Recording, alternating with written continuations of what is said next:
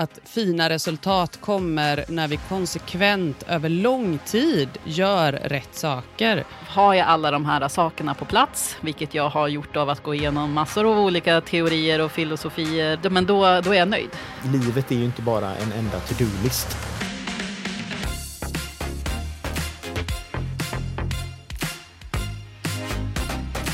Välkommen till Scale-Up-festen. Scale-up-effekten.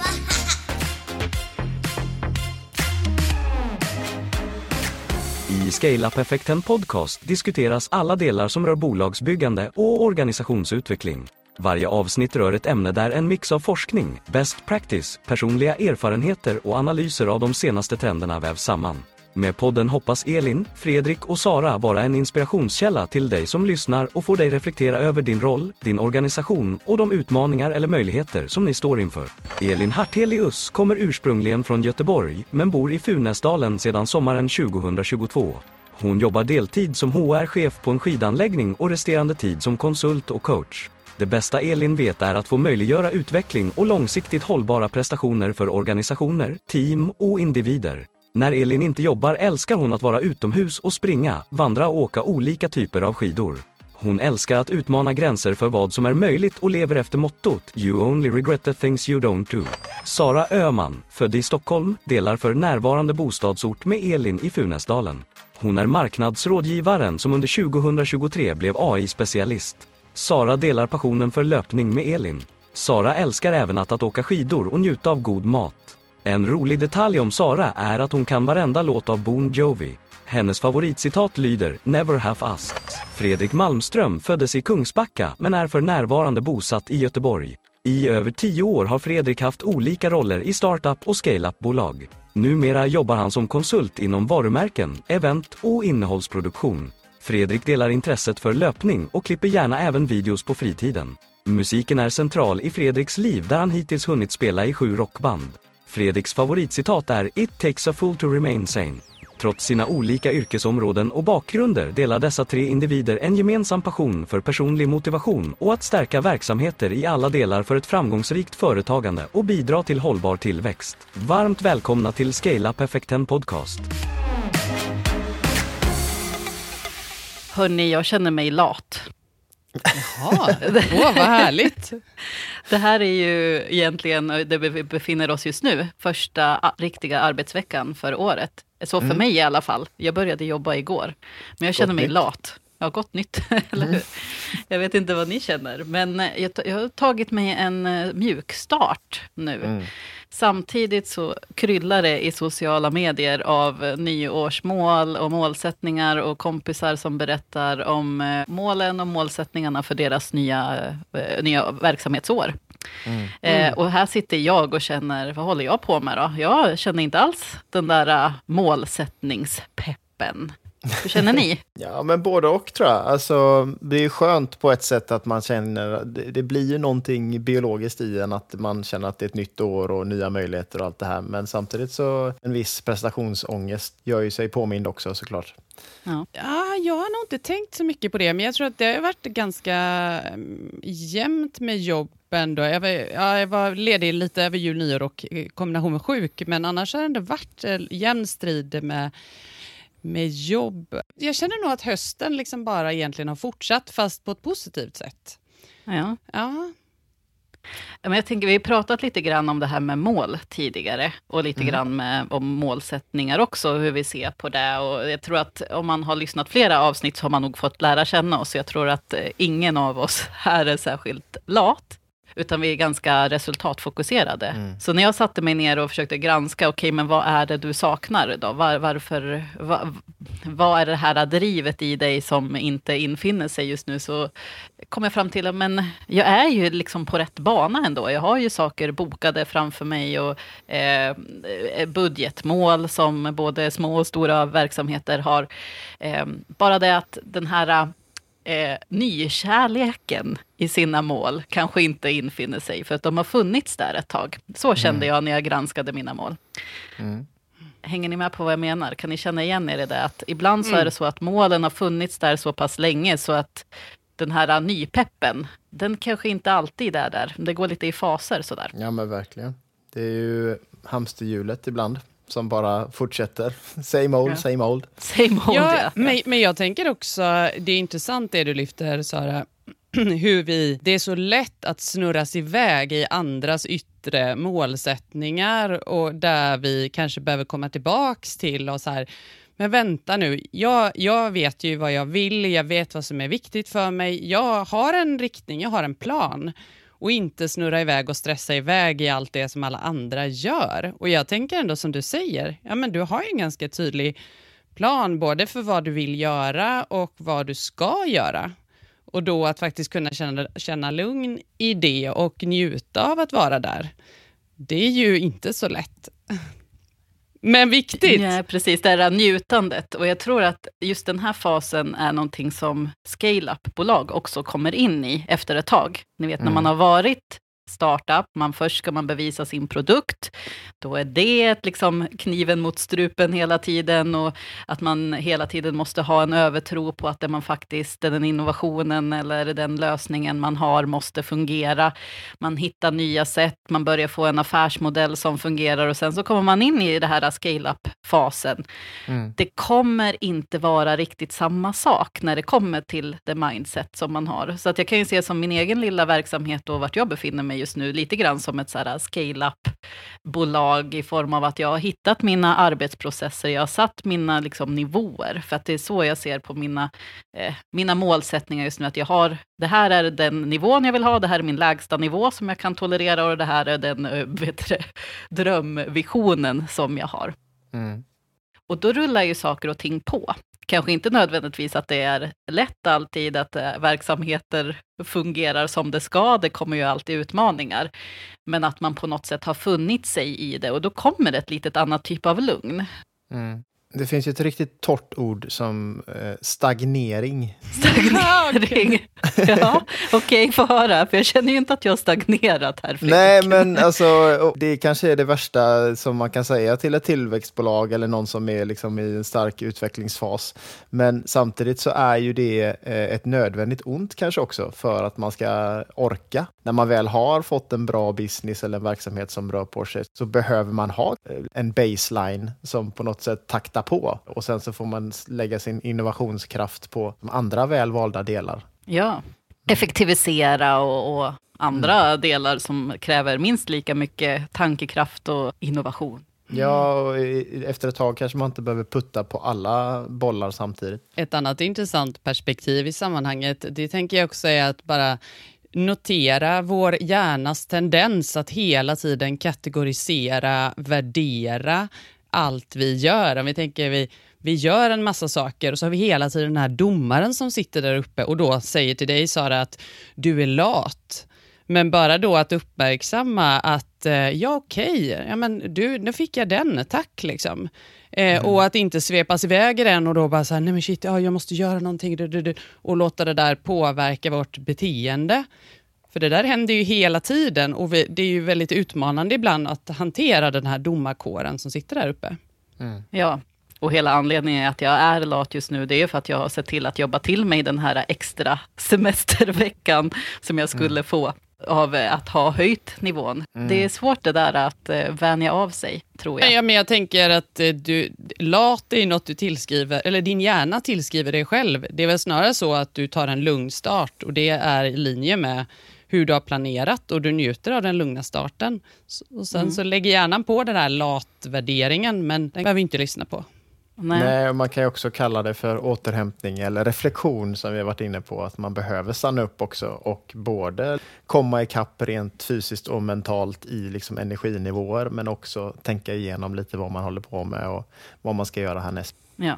Men jag har ju sett det här ske i organisationer också. När man har jobbat sig igenom en sån här stor puck som behöver kanske en ny investering som man behöver få in eller få upp säljnivåerna för igång, liksom att få in nya kunder och liknande. Och så hamnar man på en nivå där man har löpande kunder som, som kommer in och det blir lite mer, inte stiltje, men det blir inte riktigt det här, man jobbar ju på som vanligt, man levererar. Men det är inte den här krisen och paniken. Och det tycker jag är ett intressant mindset-skifte i hur man arbetar då tillsammans i ett team. Mm. Mm. När man är på den nivån man har och man, man håller den nivån som man vill ha. Men det är svårt att hitta den och mm. svårt att avgöra vad som är rimligt för att det kommer ju alltid någonting nytt sen runt hörnet.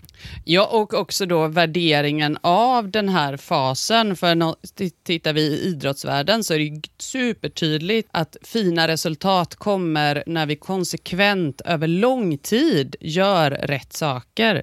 Och då när vi kommer in i den här, ja men inte stiltjefasen, men den här mindre kris och panik som du säger, och vi jobbar på, att då inte bli stressad av det, utan så här, nej men nu är vi där vi ska vara och nu ska vi bara vara här och göra riktigt bra grejer, så kommer resultaten, de kommer komma. Och att mm. inte då ryckas med och börja ändra saker. Det är jätte, Bra påminnelse. Ja, men i alla fall, för att avgöra det här så kan jag ta ur en personlig eh, vinkel vad jag har för incheckningspunkter. För att jag har skrivit då, man kan säga lite som regler för mig själv. Mm. Delvis så har jag då, eh, inte töntig, men eh, så här, tre saker, tre saker som jag måste ha i mitt liv för att det ska, jag ska vara okej okay med det. Mm. Eh, det är delvis att kunna, jag kallar det för gypsy life, kunna vara var jag vill, lätt, med lätthet. Mm. Eh, så oavsett så behöver jag ha en struktur där jag kan flytta runt mig själv. Om jag är för mycket på samma plats, då gör jag fel saker. Mm. Jag måste också kunna ha nära till natur kanske nära kopplat till det, men för att kunna inhämta lugn och inspiration. Och jag mm. måste också ha någonting där min hjärna får jobba. Jag kallar det här för thought leader training eller någonting sånt här. Så att jag måste ha ett problem eh, minst, som min hjärna försöker lösa i min arbetsuppgift. Så.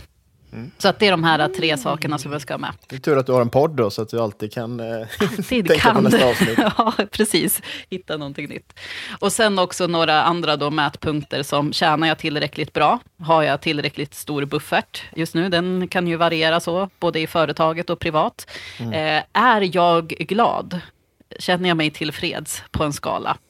Eh, och sen också eh, personliga träningsmål i form av, kan jag göra de här träningsövningarna utan problem? Det här var ju både privat och kanske lite så här företagsaktigt, men det jag tror att man kan se att har jag alla de här sakerna på plats, vilket jag har gjort av att gå igenom massor av olika teorier och filosofier, och, men då, då är jag nöjd. Eh, och jag tror att det, det är en jätteviktig sak att ha med mig för att jag ska veta att nu är jag på rätt plats. Jag behöver inte känna det här drivet alltid, utan mm. jag kan alltid falla tillbaka på att ja, men jag gör det här, de här sakerna, då är, jag, då är jag på rätt väg. Jag kommer att tänka på, det finns ju ett begrepp som är definition of done. Mm. Just jag vet inte, har ni hört det? jag känner igen det. Och det används i utvecklarkretsar för att definiera, men när är vi klara? Liksom? Ja. Hur ser slutprodukten ut? Ja. Och jag tänker lite det du gör här också, så och det, done är du ju inte, men på något vis bara när ska jag vara nöjd? Liksom? Och då ha någonting att bencha emot, för annars så kan man ju gå hela livet och aldrig vara nöjd.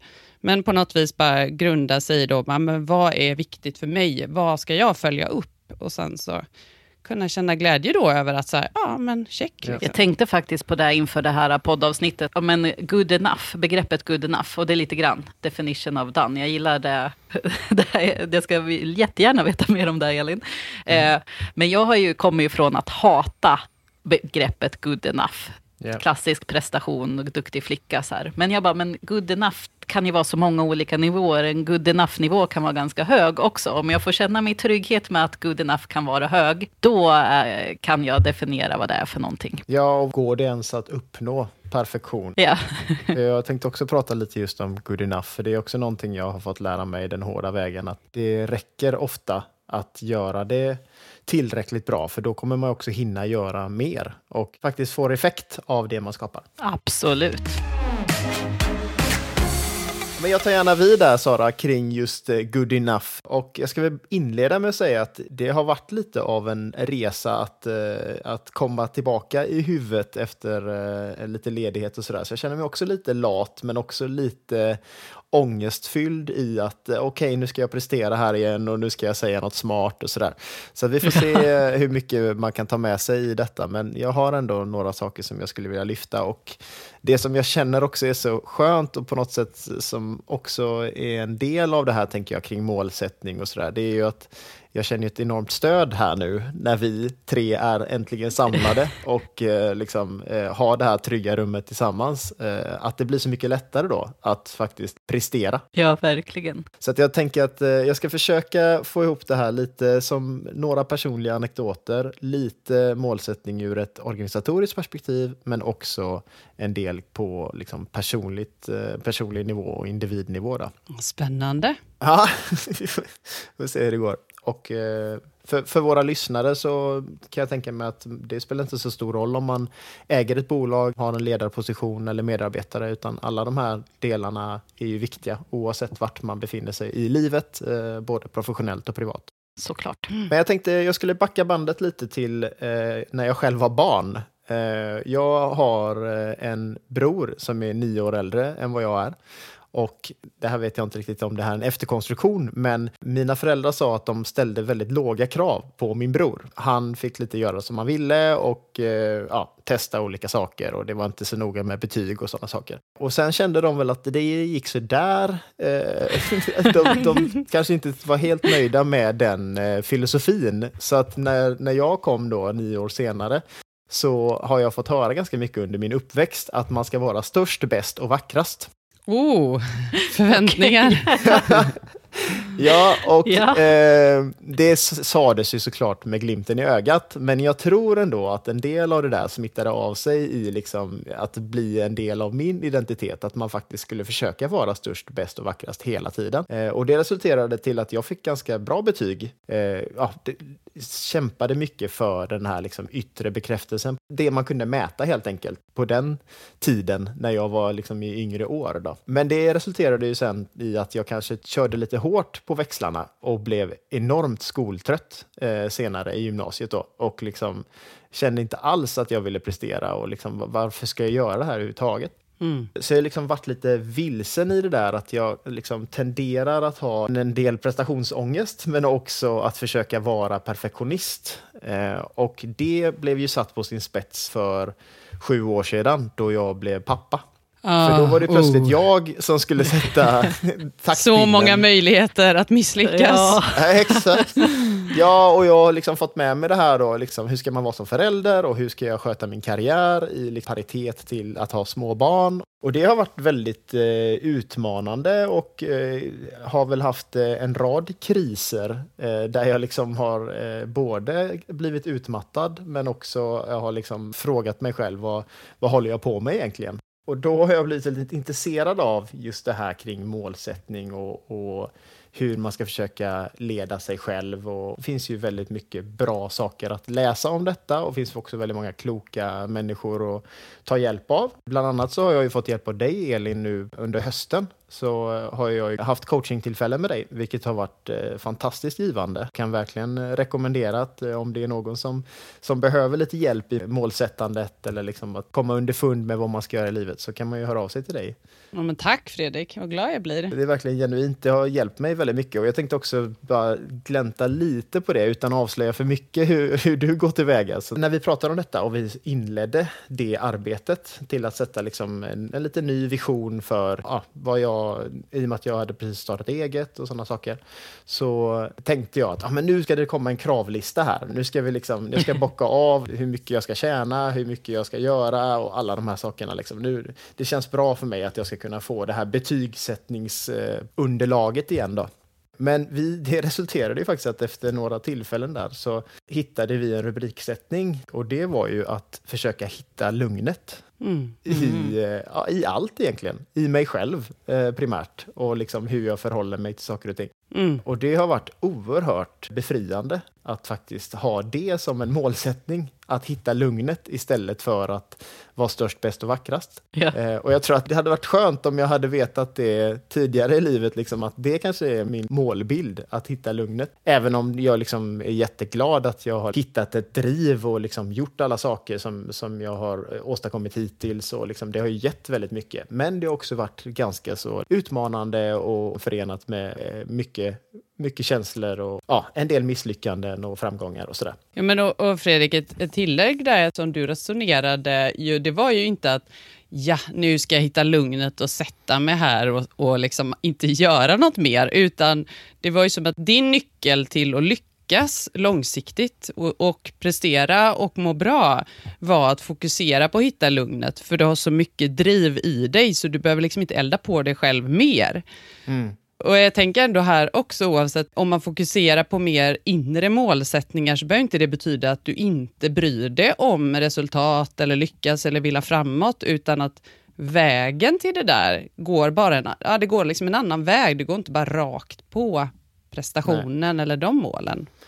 Exakt, och jag känner också det här lite som Sara är inne på, att ja, men om jag inte gör, om jag inte fyller hela liksom, dygnets timmar, då är jag lat. Alltså att yeah. man, man tänker att, eh, också då när man, när man kanske driver eget och liksom, eh, så tänker man inte att man behöver jobba 40 timmar i veckan, utan då, då är liksom alla timmar i veckan är potentiell arbetstid. Eh, och om man har det mindsetet så blir det ju lätt att man blir stressad. Det går ju inte fysiskt att jobba 24 timmar om dygnet. Eh, så man måste ju liksom verkligen hitta sin måttstock för good enough. Och när känner jag mig tillfreds med arbetsveckan eller med liksom den här produktionen som jag har gjort? Liksom. Så hitta det här liksom sättet att förhålla sig till saker och ting. Mm. På tal om det då, så tänker jag att ni har ju säkert hört begreppet bucket list. Jajamän. Jajamän. ni kanske har en bucket list? Ja. Nej, det har jag faktiskt inte. Intressant. Nej, och det har nog inte jag heller faktiskt. Eller jag har en, liksom en, en eh, jag har påbörjat en bucketlist för många år sedan eh, som fortfarande ligger där någonstans i, i bakhuvudet. Och eh, det är ju liksom någonting som är väldigt eh, vanligt att man vill liksom bocka av vissa saker. Man vill hoppa fallskärm eller man vill vara i Las Vegas eller man liksom vill göra saker. Och ofta så handlar det mycket om att liksom det är någonting man ska genomföra en gång och sen är det klart. Liksom. Nu tänkte jag eh, be om ursäkt i förhand för att jag eh, brukar inte använda ett grovt språk, men jag kommer mm. droppa the F-bomb här några gånger. Okay. Så att, mm be advised, känsliga lyssnare. Kör Fredrik! Ja, tack. För jag läste en bok för några år sedan som heter The Subtle Art of Not Giving a Fuck. Mm, som Mark Manson skrev och det är välkänd nu, nu för tiden. Mm. Då började också lite min tankebana kring det här att ja, men, jag behöver ju faktiskt inte alltid prestera och jag är ju den jag är oavsett vad jag liksom tjänar eller vad jag liksom åstadkommer eller liksom alla de här bitarna. Eh, och det, är ju liksom, eh, det ligger ju lite i linje med det här att jag ska hitta mitt lugn då i att jag faktiskt inte mäter mig själv i allt görande. Mm. Livet är ju inte bara en enda to-do-list utan man ska försöka leva och må bra i det man gör och sådär. Så därför så tyckte jag det var lite extra spännande när det i mitt flöde dök upp ett nytt begrepp som kallas för en fuck it-list. Okej, okay, ja. Har ni sett det? Nej. Nej, Nej. men jag vill ha en. Ja, ja jag känner också mycket mer motiverad till en sån än en bucket list. Ja, men visst gör man. Och, och det är spännande för att jag har liksom googlat runt lite och försökt hitta källan till det här. Men jag tror att det här, liksom, får man säga, duktig flicka-syndromet, eller liksom att man hela tiden ska vara så overachiever. Det finns en trend nu som gör att man ser inte så högt på det där beteendet längre, utan det är okej okay att vara lite mer eh, obrydd kring saker. Och det är också så att det finns ju en värld full av möjligheter och vi ser ju hela tiden på sociala medier vad alla gör och det liksom blir en stress i det här FOMO, liksom, ja, men hur ska jag hinna göra massa saker? Och då kände jag att det var befriande och skönt att bara säga, men de här sakerna kommer jag aldrig göra. Mm. Jag gör avkall på detta. Jag har liksom för mig själv sagt att jag kommer aldrig hoppa fallskärm. Helt enig. Jag med! ja. ja. Men det kan också vara liksom att eh, jag kommer aldrig starta eget eller jag kommer aldrig eh, äga en bil. Eller, alltså, det finns en massa mm. saker som man kanske inte vill göra. Eh, och det kan vara ganska skönt att definiera ner det också, för då får man ju lite mer fokus på vad man faktiskt ska göra. Mm. Så det kände jag liksom var en, en befrielse, både liksom att läsa den här boken, som liksom, ja, den är väldigt eh, humoristisk i att liksom, ja, men, bry dig inte så jäkla mycket om allt. Det går liksom inte, för då går man sönder. Mm. Och jag har känt det själv, liksom, både i min uppväxt men också när jag ska uppfostra mina barn. Här, man vill att allting ska vara så bra som möjligt och sådär, men det, det knakar ju väldigt lätt i, i ens egen fogar då, för att man orkar inte helt enkelt. Det tar slut på, på energinivån och tiden. Men kan du inte bjuda på några mer? Jag blir nyfiken vad du har eh, på mer än fallskärm där då, på din bucket list. För att starta eget, den har du ju redan failat på. Jag antar att det inte var din. Nej. Nej. Nej, den ligger inte så högt. Den ligger nog mer på min bucket list. Jag har faktiskt inte börjat formulera den så mycket än, men eh, jag ser fram emot att göra det. Eh, att liksom hitta saker som jag inte känner ett så starkt behov av. En sån sak som jag, som jag har tänkt mycket på det är att jag alltid ska ha ett hus, att jag vill bo i hus. Men jag är Mm. inte så säker på att jag vill göra det längre. Jag har mätt kanske min framgång och mitt liv i mycket materiella ting tidigare, vilket också finns en fara i. Att liksom, okej, men när du väl har köpt det där huset då, eller har den där fancy bilen, what's next? Eller liksom hur kommer det verkligen ge den där euforin som du inbillat dig? Eller kanske är målet att du bara ska tjäna tillräckligt med, bra med pengar så att du kan uppleva en trygghet oavsett var du bor? När vi pratar om det här med liksom målsättning så, så började jag tänka mer och mer på liksom mindsetting. Alltså hur programmerar du dig så att du faktiskt orkar och mår bra och liksom kan känna att du, du lever ditt liv på dina premisser. Och på samma sätt som ett, ett bolag där jag har sett att eh, det liksom jag har jobbat i många tillväxtbolag som har varit extremt presterande men som har gått sönder invärtes för att man har ställt för höga krav och för att alla orkar inte springa i samma tempo. Och det kan man ju liksom förstå, det är ju, det är ju såklart en, en effekt av, av det hela. Men man kan också på något sätt genom då gemensam målsättning och mindsetting lyckas hålla ihop den här kulturen och se till att alla försöker springa åt samma håll och så, så vi- som vi har varit inne på tidigare kring effektiva team och sådär. Mm.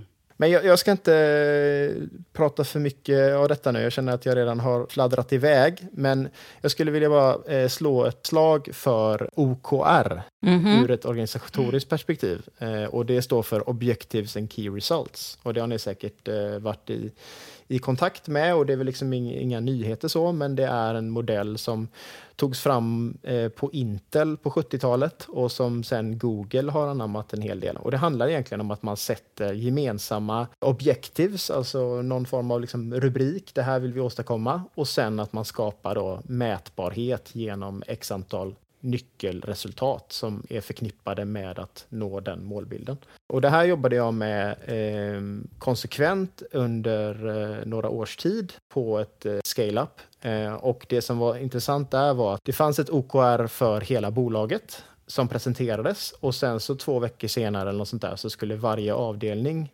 presentera sina OKR som var liksom injackade i företagets gemensamma OKR. Då. Så att det liksom blev en liten eh, destillering av ja, men vad kan min avdelning göra för att bidra till att företagets riktning ska uppnås. Då. Och det som jag gillade med det var dels såklart att det blev väldigt visuellt och också att man dokumenterade målbilden. Men också att det blev liksom en kulturbärande sak i att alla har sina OKR och alla kan gå in och kika i det där dokumentet eller presentationsunderlaget att ja, men, så här ser det ut. Eh, och sen att man hela tiden hade en uppföljning kring de där OKRen. Eh, vi satte det på kvartalsbasis. Så att det var liksom att man fick eh, både presentera det här ska vi göra och sen så hade vi en uppföljning och liksom ett eh, resultat som man gick igenom tillsammans och sen så satte man nya OKR och så liksom gjorde man det löpande då. Men eh, Fredrik, bara från, från en prestationsprinsessa-perspektiv här då, så jag, jag har också verkligen uppskattat att jobba med OKR, ja, men just här hur man tydliggör vad det är som är viktigt just nu och också verkligen uppskatta vad man kunde se. Vad, vad är ert fokus och ert team nu för att bidra till den här stora delen och den här transparensen och så. Eh, Men nå någonting som jag själv upplevde väldigt frustrerande, det var just de här key resultsen som man formulerade och som man enligt modellen då ska sätta superhögt. Så att du ska bara nå liksom 70-80 procent och då ska du vara nöjd. Och där tanken är då att du ska shoot for the stars. Liksom. Ja. Eh, men jag upplevde mig alltid vä ja, men väldigt stor frustration över att så här, vi kommer inte nå det här och eh, det gav en väldigt eh, gav väldigt mycket stress och också om, man, om, om jag tänker liksom det, den forskningen jag läser kopplat till just de här specifika målsättningarna så, så, så tjänar vi ofta på att de ska ändå vara realistiska någonstans. Sen kan ju då vision och övergripande mål vara superambitiöst, men just det där som du jobbar för i vardagen, att, att vi tjänar på att det finns en realism där. Jag vet mm. inte hur, om du delar den bilden, eller, för jag, jag tänker att man kan plocka massa från OKR och så kan man tweaka vissa ja, delar. Liksom. Nej, men det som jag fastnade för var liksom strukturstödet som det gav. Sen mm, så mm. hur man sätter sina mål, det tycker jag absolut man ska göra realistiskt och upp, att man kan uppnå dem. Sen kan det ju liksom finnas kanske lite mer, ja, men som är kanske nice to have då, eh, som kan vara lite mer aim for the stars. Men jag är absolut förespråkare för att man ska sätta mål som man kan uppfylla, för att det ger ju en tillfredsställelse att kunna faktiskt eh, uppnå de målen som man sätter. Och man kan fira framgångar och liksom, det, det bygger moral på något sätt. Så att, absolut. Men det är också processen i att kunna sätta de här key resultsen utifrån en liksom, rubriksättning. Okej, okay, men vi vill bli bättre på vår kundsupport. Okej, okay, men vad behöver vi göra då rent liksom konkret och vad kan vi mäta på det? Om det liksom är procentuellt eller om det är liksom, nej, vi behöver ju svara på alla samtal inom den här tidsspannet eller någonting sånt. Det är ganska skönt och också att alla får vara delaktiga i den processen så att man förstår att liksom det här är viktigt för bolaget och för oss som, som jobbar här. Den delaktigheten är väl kanske nyckeln och att man tillsammans går igenom vad innebär varje rubrik eh, så att alla är med på det. Ja. Ja, men jag håller verkligen med. Just den processen var ju otroligt värdeskapande. Att, och att, att försöka koka ner vad, vad är det viktigaste här och nu, om, om, eller liksom det här kvartalet, vad är det vi ska göra eh, mm. för att levla upp liksom, Ja, och man har en ledning som på något sätt liksom sätter riktningen och som där ägare och andra befinner sig som liksom har eh, alla stakeholders, som man säger, sätter någon form av riktning och sen så får man jacka in i det. Och att alla då ser vad andra gör. Eh, så att liksom jag vet vad techteamet håller på med eller hur, vad, vilka utmaningar som supporten möter varje dag eller hur marknadsteamet ska jobba med sina saker.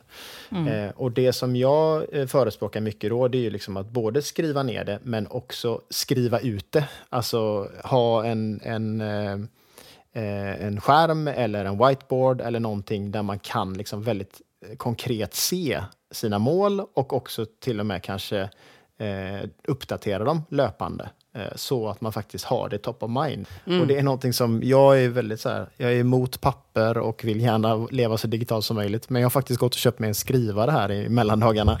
eh, för att kunna skriva ut saker och ha det liksom in my face. För att jag känner att det hjälper. Så att jag tror att det där liksom, strukturstödet eller bildstödet kan komma många till gagn. Mm. Och jag vill bara avrunda med att säga då, på en individnivå så har jag letat mycket efter att hitta liksom, en bra struktur för att kunna mäta ja, men kanske både mitt mående men också liksom, vi pratar mycket om balansen här, liksom good enough-nivån då. Alltså om man är helt slut, eh, man har inte sovit och man äter dåligt och man inte motionerar och allt sånt där, då kan man inte heller prestera. Eh, så det jag har fått lära mig är liksom att hushålla med mig själv och liksom hur jag eh, förhåller mig till mig själv. Och en sån sak som jag, sen jag fick småbarn, har ju varit sömn. Jag har liksom insett hur extremt beroende jag är av sömn. Så just liksom för stunden här och nu, vad är liksom, vilket skick är jag för att kunna prestera? Och då har jag hittat en gratis app som heter Health Watch och den är framtagen av Dan Hasson och mm. eh, några andra, du kanske känner till, forskare inom just stresshantering. Mm. Och den här har jag använt sedan 2019 faktiskt. Eh, man checkar in liksom och så får man ett antal frågor. Typ, hur mår du idag? Hur sov du i natt? Hur mycket arbetsglädje har du? Och så vidare. Och då eh, skattar den då eh, om du har liksom inom ett givet antal kategorier som är liksom hälsa, koncentration, stressnivå, socialt liv, arbetsglädje, arbetsklimat och så vidare. Om du är på en hälsosam nivå, om du har förbättringsbehov eller om du är på en ohälsosam nivå. Så att det är liksom ett trafikljus typ för eh, olika delar av ditt liv. Då. Och för mig så har det varit ganska skönt att kunna få liksom svart på vitt, så ja, men jag har ganska dåligt socialt liv just nu. Det kanske jag borde förbättra på något sätt då. Eller ah, jag har sovit riktigt dåligt. Jag kanske behöver tänka på liksom hur, hur jag ska förhålla mig mot det, eller jag kanske ska gå och lägga mig tidigare. Eller, så där. eller eh, ja, men min arbetsglädje har varit i botten ganska länge. Jag behöver göra någon form av förändring där. Och då får man också en ganska fin kurva över hur alla de här liksom gångerna man har checkat in eh, så kan man se också lite hur det utvecklar sig. Och det för mig har varit liksom ett, ett visuellt stöd i att ja, men livet är ju upp och ner. Eh, men yeah. också man kan se den här tendensen i att ja, men nu går det åt rätt håll i alla fall kring stressnivån eller kring arbetsklimatet eller vad det nu är man liksom siktar mot. Då. Eh, så det tycker jag har, har varit givande.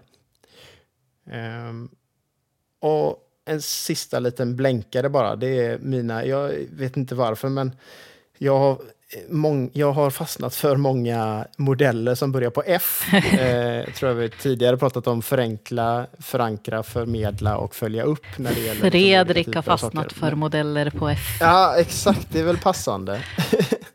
en bra minnesregel. Nej, men, och då har jag tre saker som jag tycker är viktigt också när man sätter målsättning, oavsett om det är på liksom, eh, för sig själv eller för en organisation.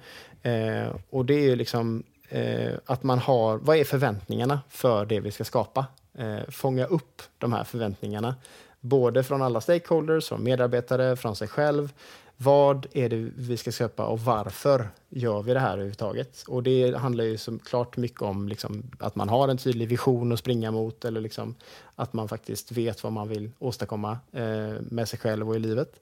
Så förväntningsbilden, hur ser den ut?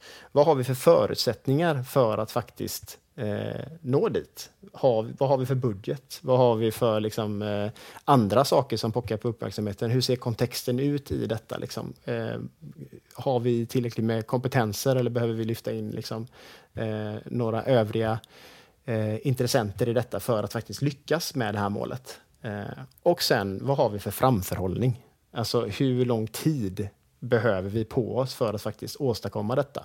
Mm -hmm. Och det är någonting som jag verkligen har kämpat med i många av mina projekt och många produktioner och liksom i, målbilden. Att oftast tar det ju bra mycket längre tid än vad man tror. Eh, så där behöver man vara realistisk också i att kan jag åstadkomma det här under eh, några veckor? Eller behöver jag ett år? Eller behöver jag flera år för att faktiskt förflytta mig i, liksom, i den utsträckningen? Så det är någonting som jag verkligen eh, ja, har lärt mig den hårda vägen, att försöka sätta en deadline. Dels för sitt, såklart för måluppfyllelsen. I liksom, nyårslöftet är ju, är ju liksom allmänt vedertaget, att man har året på sig att lösa saker och ting. Men eh, är det liksom eh, på kvartalsbasis eller är det liksom hur, hur snabbt ska man åstadkomma detta? För det påverkar oerhört mycket hur man liksom kan prestera och, och, vilken effekt man får ut av det och så vidare. Mm. Just det. Förväntningar, förutsättningar och framförhållning. Precis. Framgångsreceptet. alltså, mm, snyggt! Men nu har jag pladdrat på en stund här och eh, vi vill ju såklart höra din, eh, dina reflektioner kring just målsättningar och, och mindset, Elin, som ändå lever och lär det här. Ja, lär gör jag ju, men lever, det är ju den svåra delen hela tiden. och jag vet ja, inte men om man ändå liksom eh, presterar på den nivån som du gör i till exempel löpning och sådär, så, så tror jag ändå att det finns en del tankar.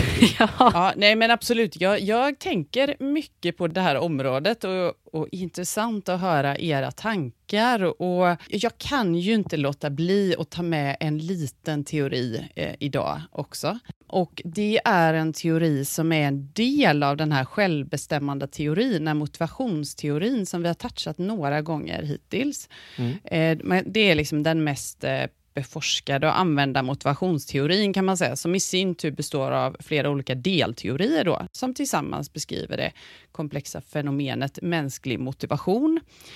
Och den här teorin heter då Goal Content Theory mm -hmm. och eh, beskriver hur målens innehåll, eller typen på målen, påverkar både våran hälsa, vårt välmående, men också då hur chansen att vi kommer nå de här målen och prestera över tid. Mm. Och I den här teorin då så delar man in då strävan mot inre målsättningar och strävan mot yttre målsättningar.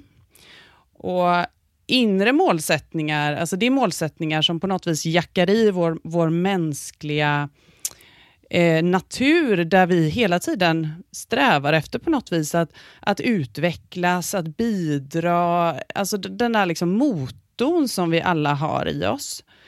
Och yttre målsättningar, då handlar det mer om att jag vill ha en viss lön, jag vill få en titel, jag vill kunna köpa det där, eh, jag vill liksom kunna ja, men uppnå liksom en, en viss status eller ett visst utseende eller vad det nu kan vara. Liksom någonting som ligger mm utanför mig och inre målsättningar. Men det kan vara att till exempel jag vill kunna klara av det där, jag vill lära mig mer om det där, jag vill kunna göra skillnad där, jag vill eh, fördjupa eh, relationerna till exempel, eller sånt som mer har att göra med inre delen av mig. Och Mycket av det som ni båda har pratat om och som har hjälpt er, det är ju faktiskt just de här inre målsättningarna. För det teorin säger också, det är ju så här, nej men det är inte så att ja, yttre målsättningar är alltid dåliga och inre målsättningar, det är bara det vi ska ta 100 procent.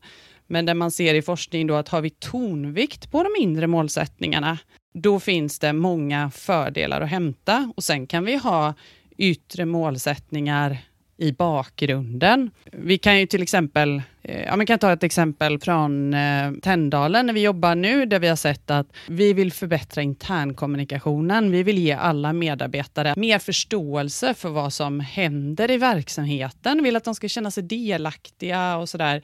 Så, så i, ja, men en organisatorisk intern målsättning kan man säga. Men sen är det ju roligt att kunna följa upp då, ja, men på den här medarbetarundersökningen vi skickar ut, har den här siffran förflyttat sig från D till D? Alltså då har vi kunnat följa upp en siffra.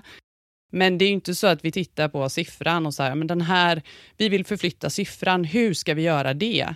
Utan det blir mer en konsekvens av att vi har lyckats. Eh, eller att ett företag som vill tjäna pengar, och det är klart, det, det vill ju de flesta företag, men är det det vi fokuserar på, så här, nu ska vi öka omsättningen, eller är det så att vi har, ett, vi, har, vi har massa värde att bidra med till våra kunder, eller vi vill driva agender, vi vill förändra olika saker. Och, och, ett bevis på att vi lyckas med det, ja, men det är också att vi får in kunder och att, att vi gör vinst till exempel. Jag måste slänga in ett citat från min far som jag ja. inte vet var han har fått ifrån, men han har sagt det i tid och otid. Vårt mål är inte att tjäna pengar, vårt mål är att tjäna våra kunder. För om vi tjänar våra kunder kommer vi även tjäna pengar. Ja, nej men det är ju väldigt mycket här på något vis, vad lägger vi fokus på? Och eh, det, det, tänkte jag ändå faktiskt när du tog upp det här med bucket list, att vi kan ju ha både inre och yttre målsättningar på en bucket list. Men ofta så kanske vi hamnar i det där saker att på något vis checka av och göra och, och gör det att vi blir lyckligare mm.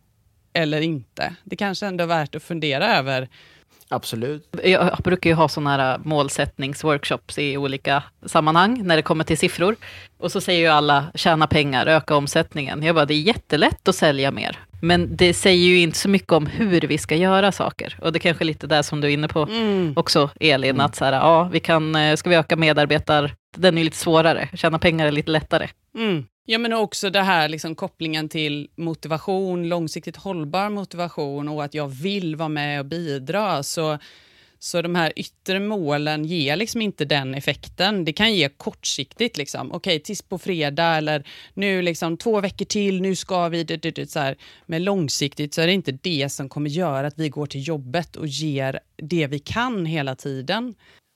Nej, precis. Jag tänker, alltså, mm. är man i en organisation så, så man drivs ju av olika saker. Och äger man ett bolag så är det klart att man vill att bolaget ska tjäna mer pengar. Men är du en medarbetare eller anställd så kanske inte det att du ser en direkt avkastning på att det går bättre för bolaget. Men däremot eh, att se de här målen där faktiskt, ja, men vi ska må bra medan vi tjänar mer pengar. Eller vi ska eh, lyckas med X och Y för att faktiskt eh, nå slutmålet på något sätt, vilket är att det ska gå bra för bolaget. Mm.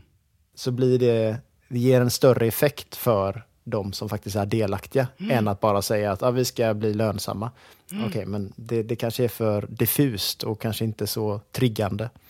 Nej, nej, men verkligen. Och Det som forskningen visar, precis som du beskrev Fredrik, är att om vi har yttre mål och så uppnår vi dem, jag får den här lönen, jag får den här titeln, eh, så finns det egentligen ingen koppling till välbefinnande. Alltså vi blir inte lyckligare av att uppnå mm. de här yttre målsättningarna. Men däremot när vi jobbar mot och uppnår inre målsättningar så finns det en stark koppling till välmående och den här liksom inre motivationen. Mm. Och även då att säga att du verkar i en organisation som väldigt tydligt eh, värdesätter de här yttre målsättningarna, så, så finns det fortfarande inga eh, fördelar med att, att jobba mot de här yttre målsättningarna själv. Och, och, eller det spelar, den organisatoriska kontexten spelar egentligen ingen roll, utan hittar du inre målsättningar så finns det hela tiden eh, hälso och prestationsfördelar och, och, och strävar du istället har väldigt mycket fokus på de yttre, så kommer det att få negativa eh, konsekvenser, framför allt på längre sikt. Mm.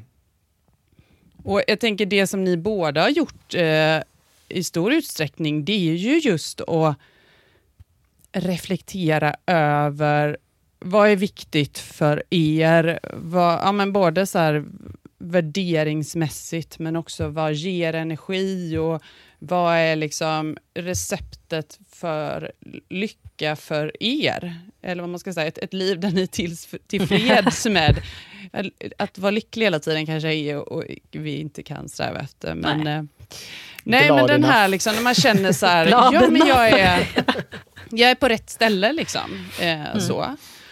Och just att göra den där kopplingen till, om vi har målsättningar, att de på något vis grundar sig i det där.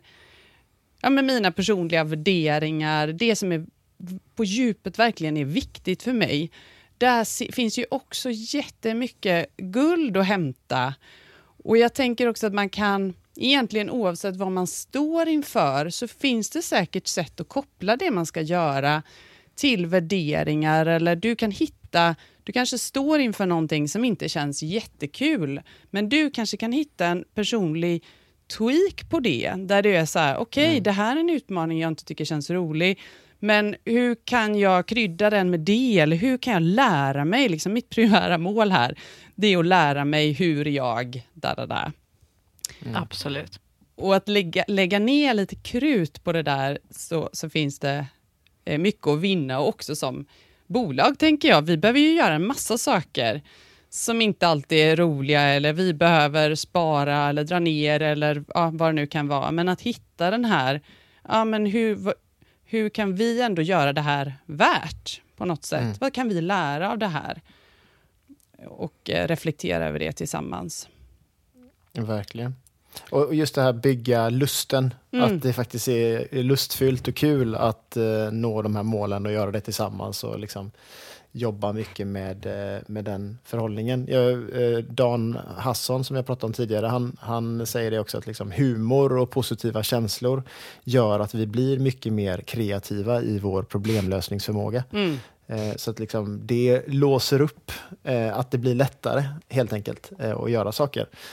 Och han nämner också att om du, liksom, vi är ju faktiskt djur och, och liksom vi får förhålla oss till vår biologi på något sätt. Och liksom, det, det, finns till och med forskning som visar på att om man kittlar en mus och lägger den i en labyrint så, så hittar den fram mycket snabbare. och det låter ju liksom väldigt, så här, ja, men varför säger jag det? Jo men alltså så här, att har du liksom lusten att liksom, och känner du glädje i kroppen, det blir så mycket lättare att liksom ta dig framåt. Mm. Eh, och det kommer smitta av sig, det kommer ge liksom mervärden och synergier. Mm. Så att försöka hitta glädjen i det där eh, och inte sätta de här kraven som vi pratade om innan som känns helt, ouppnår, upp, helt ouppnåbara.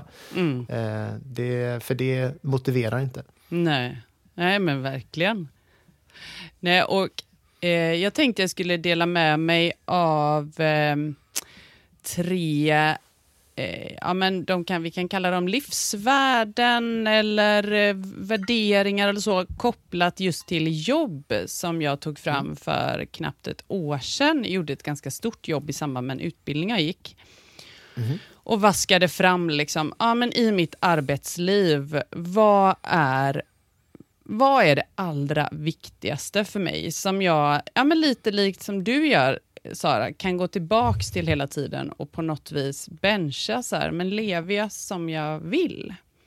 Mm. mm. Och då är den första, eh, våga drömma. Mm -hmm. Att, eh, att inte fastna i det där jag kan göra eller inte kan göra, utan hela tiden våga tänka större. Sen kanske jag inte ja. alltid gör det där större, men att våga drömma är viktigt. Mm. Den andra är söka kunskap. Och det är också, precis som för dig, eller precis som för er båda, att hela tiden känna den här att jag fyller på med kunskap eh, är jätteviktigt och det är något som jag aldrig vill tappa bort. Och sen den tredje, se möjligheter. Och den är också jätteviktig för mig att, att uppfatta alla de där möjligheterna som ju finns. Mm. Och eh, våga liksom här, följa ett spår eller en tråd eller någonting som, som kanske inte alls var planen från början, men att vara öppen och utforska och så. Jag tänkte så. säga det, att det handlar lite om att våga säga ja på något vis. Mm. I en viss nivå. Mm. Ja, men, mm. ja, nej, men verkligen. Ja, och hell, alltså det finns ju, jag har ju varit lite rädd för att misslyckas eh, och, och, den där rädslan kan ju sabba en hel del. Eh, hellre att man försöker och ser vart det leder. Och sen så kanske man, ja, eh, i, i, i de flesta fall så blir det inte så farligt. Utan eh, liksom, eh, det kanske bara är att man blir en erfarenhet rikare. Mm. Eh, och sen så kanske man i sin tur kan använda den erfarenheten i ett annat sammanhang längre fram eh, och inte gå på en nitlott utan kanske dra nytta av det. Mm. Nej, men verkligen. Nej, så, så de där återkommer jag någonstans, ja, men he, inte hela tiden, men, men då och då så återkommer jag till det och när, ja, men jag har precis som er, eh, som ni beskriver, jättesvårt att inte prestera jättebra. Men då, och det jobbar jag på, men jag försöker framförallt avgränsa det jag gör. Så att mitt mål är väl någonstans att allt det jag jobbar med ska vara sånt som jag tycker är meningsfullt och givande och roligt. Och då kan jag liksom tillåta mig själv att kanske vara lite överpresterande ibland. För jag vill definitivt inte då jobba och överprestera i områden som egentligen inte ger mig någonting eller känns meningsfullt eller sådär. Så att försöka rensa upp så att egentligen då i drömvärlden allt jag gör är meningsfulla. Ja, men avslutningsvis så skulle jag vilja dela med mig av mitt eh, favoritkategorimål. Okej. Okay. Mm. Gärna. Och det Stort. är du, du, du, processmål. ja. ja. Och eh, processmål för mig då, det kan säkert definieras på andra sätt också, men för mig så handlar det om lite som vi gör faktiskt i OKR också, eller mycket vad vi gör där. Att på något vis fundera över nyckelaktiviteter för att jag ska lyckas och då på något vis bestämma, koka ner vad ska jag, oavsett vad som händer, ska jag göra? Och det jag vet att fortsätter jag göra det här konsekvens över tid, så kommer det leda mig i den riktningen jag vill. Mm. Och ta, börjar man liksom i, i, i, om jag ska prestera i ett löplopp till exempel, då är ett processmål att ta energi var 25 minut. Och eh, det vet jag av egen erfarenhet, att gör jag inte det, eller slarvar med det, eller tappar fokus, så kommer det straffa sig. Och då spelar det ingen roll om jag vill, om jag mår illa, hur, liksom så här, var 25 minut så ska energi in. Och det är den här mm. energin och det finns inga valmöjligheter mm. där, för jag vet vad som funkar. Liksom. För det är en möjliggörare för, för mig. Mm. Eh, ett annat exempel jag kan ta när vi flyttade till Funäsdalen för ett och ett halvt år sedan och jag skulle ställa om från att ha jobbat ganska mycket fysiskt med kunder i Göteborg till att jobba mer digitalt, så var det ganska utmanande. För som för många liksom ville ha HR på plats och sådär. Eh, men då bestämde jag att så här, jag ska göra någonting varje dag som för mig närmare uppdrag. Och mm. där var jag väldigt öppen med vad det kunde vara. Det kunde vara att skicka ett mail, det kunde vara att lägga upp en post på LinkedIn. Eh, mm. Det kunde vara att ringa någon eller boka en lunch med någon. Eller det kunde vara egentligen vad som helst. Men varje dag ska jag göra minst en sak som för mig i riktning mot det. Eh, och, Smart ju. Och ett annat, eh, ett, ett sista exempel kan vara, eh, jag jobbade som HR-chef på ett bolag för, för några år sedan och där vi definierade att, ja, men att, att, ha, att alla chefer har två gånger per år har utvecklingssamtal med sina medarbetare. Och det är inte mm. så här, ja det hoppas man att de, de flesta har på ett eller annat sätt, men, men att två gånger per år sitta ner och ha ja, men, djupare samtal och inte då bara så här, drr, gå igenom en mall, utan att prata om så här, vilken rikt känner du att du är på väg i en riktning som lirar med dit du vill? Vad ger energi? Mm. Vad tar energi? Ja, men verkligen de här lite djupare reflektionsdialogerna. Så, så, så identifierar vi det att ja, men har alla chefer det två gånger per år med sina medarbetare, konsekvent över tid, så kommer det att göra stor skillnad. Mm. Och kanske inte bara mätbar skillnad utan att liksom det skapar en känsla av att man blir sedd och man blir lyssnad på och mm. man kan också liksom lära sig väldigt mycket av det där. Kanske både på individnivå, vad den medarbetaren vill göra, mm. men också liksom på teamnivå eller på företagsnivå. Liksom. Mm. Eh, man blir klokare i hur vårt gäng fungerar. Ja men verkligen. Och, och jag tror också att hemligheten här med de här processmålen, det är ju att inte ha för många. Utan hela grejen är ju att vaska fram vad är, liksom, vad är de grejerna som skulle kunna göra verkligen skillnad över tid. Mm. Och, så att det inte blir en to-do-list, för då faller ju allting. Utan att vaska fram no någon eller ett par processmål som du då på något vis, vad som än händer, så, så kommer jag hålla fast vid de här. Eh, det ja. har varit otroligt eh, hjälpsamt för mig. Både personligen men också i min HR-roll. Hur, jobbar ni någonting med processmål? Ja, jag känner igen mig mycket i det där. Alltså vad, det, vad är det jag behöver göra? Jag har gjort det i form av så här, så här mycket måste jag marknadsföra mig själv. Då mm. vet jag att det kommer lösa sig, då vet jag att jag kommer synas tillräckligt mycket. Så mm. Jag ska medverka i så här många poddar eller artiklar eller liknande. Mm. Men jag tänker också på ett liksom så här, privat plan, hur man tar sig ur en utmattning. Mm. Eh, det kanske, man, man, man tycker att det är, känns en stor puck att eh, ta sig eh, ta, sig, ta sig någonstans, men eh, att man ser då, okej, okay, men vad är det jag behöver göra lite grann varje dag för att ta mig ur det här.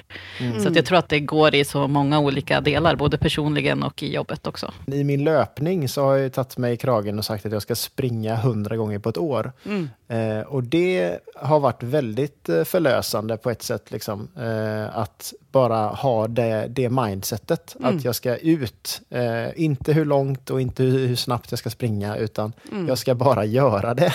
Mm. Och, och, för jag har insett hur mycket det ger mig i att liksom, jag sover bättre och liksom, jag får den här kicken av både pulshöjande men också vistas i naturen, frisk luft, allt det här liksom som, som det ger mig. Eh, så att, liksom, och sen, jag tar inte superhårt på om jag klarar det eller inte, men, men eh, det triggar liksom på något sätt prestationshjärnan tillräckligt mm. så att jag liksom blir glad enough.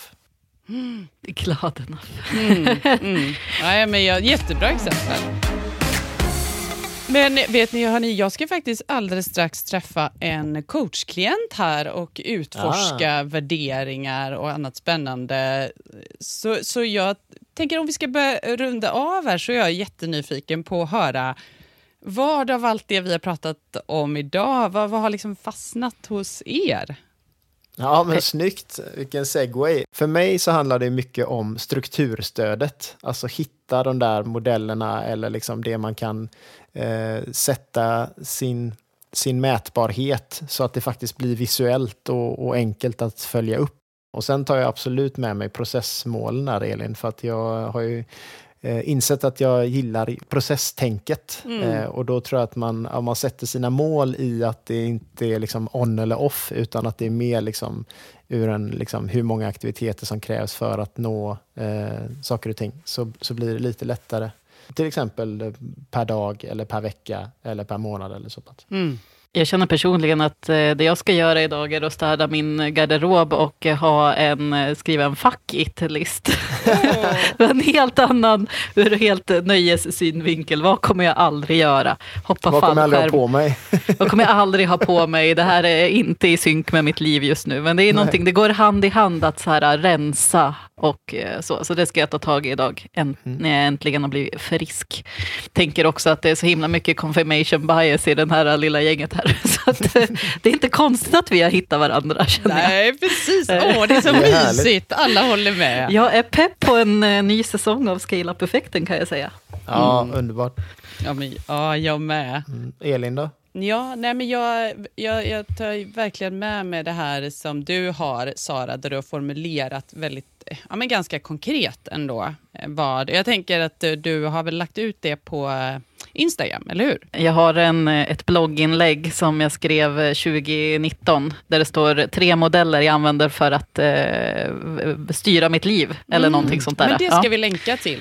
Eh, för Ja. det, där tänker jag det finns massa, massa bra att hämta. Och just att det här att fundera över Ja, men, eh, hur, vad, vad, är, vad är på riktigt viktigt för mig i livet? Hur vill jag leva mitt liv?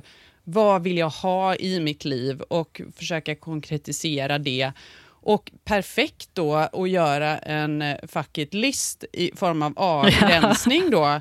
Nej, men vad är inte så viktigt för mig? Och tydliggöra Ja. det, för att det kan ju ibland vara lättare att se än vad, vad vill jag göra? Att, vad, vad vill jag inte göra? Mm. Ehm, så det, ja, men att, att reflektera över vad, vad man vill, det tror jag ja, det är så användbart i många sammanhang. Mhm. Verkligen. Och eh, ta chansen nu också då i och med att jag förstår Elin att du har några få platser kvar för eh, coachingtillfällen här under våren. Så att eh, man, man kan höra av dig till dig. Ja, men gör så om man är nyfiken, absolut. Och ni kan också hitta alla avsnitt på scaleupeffekten.se eh, och eh, följ oss gärna på sociala medier som vi länkar till också.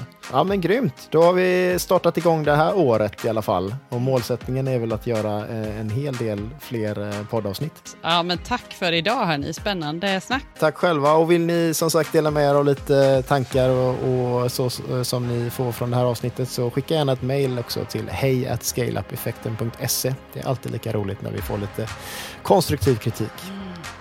Verkligen. Ja, tack så mycket för idag. Hej då! Tack och hej! Ha det fint!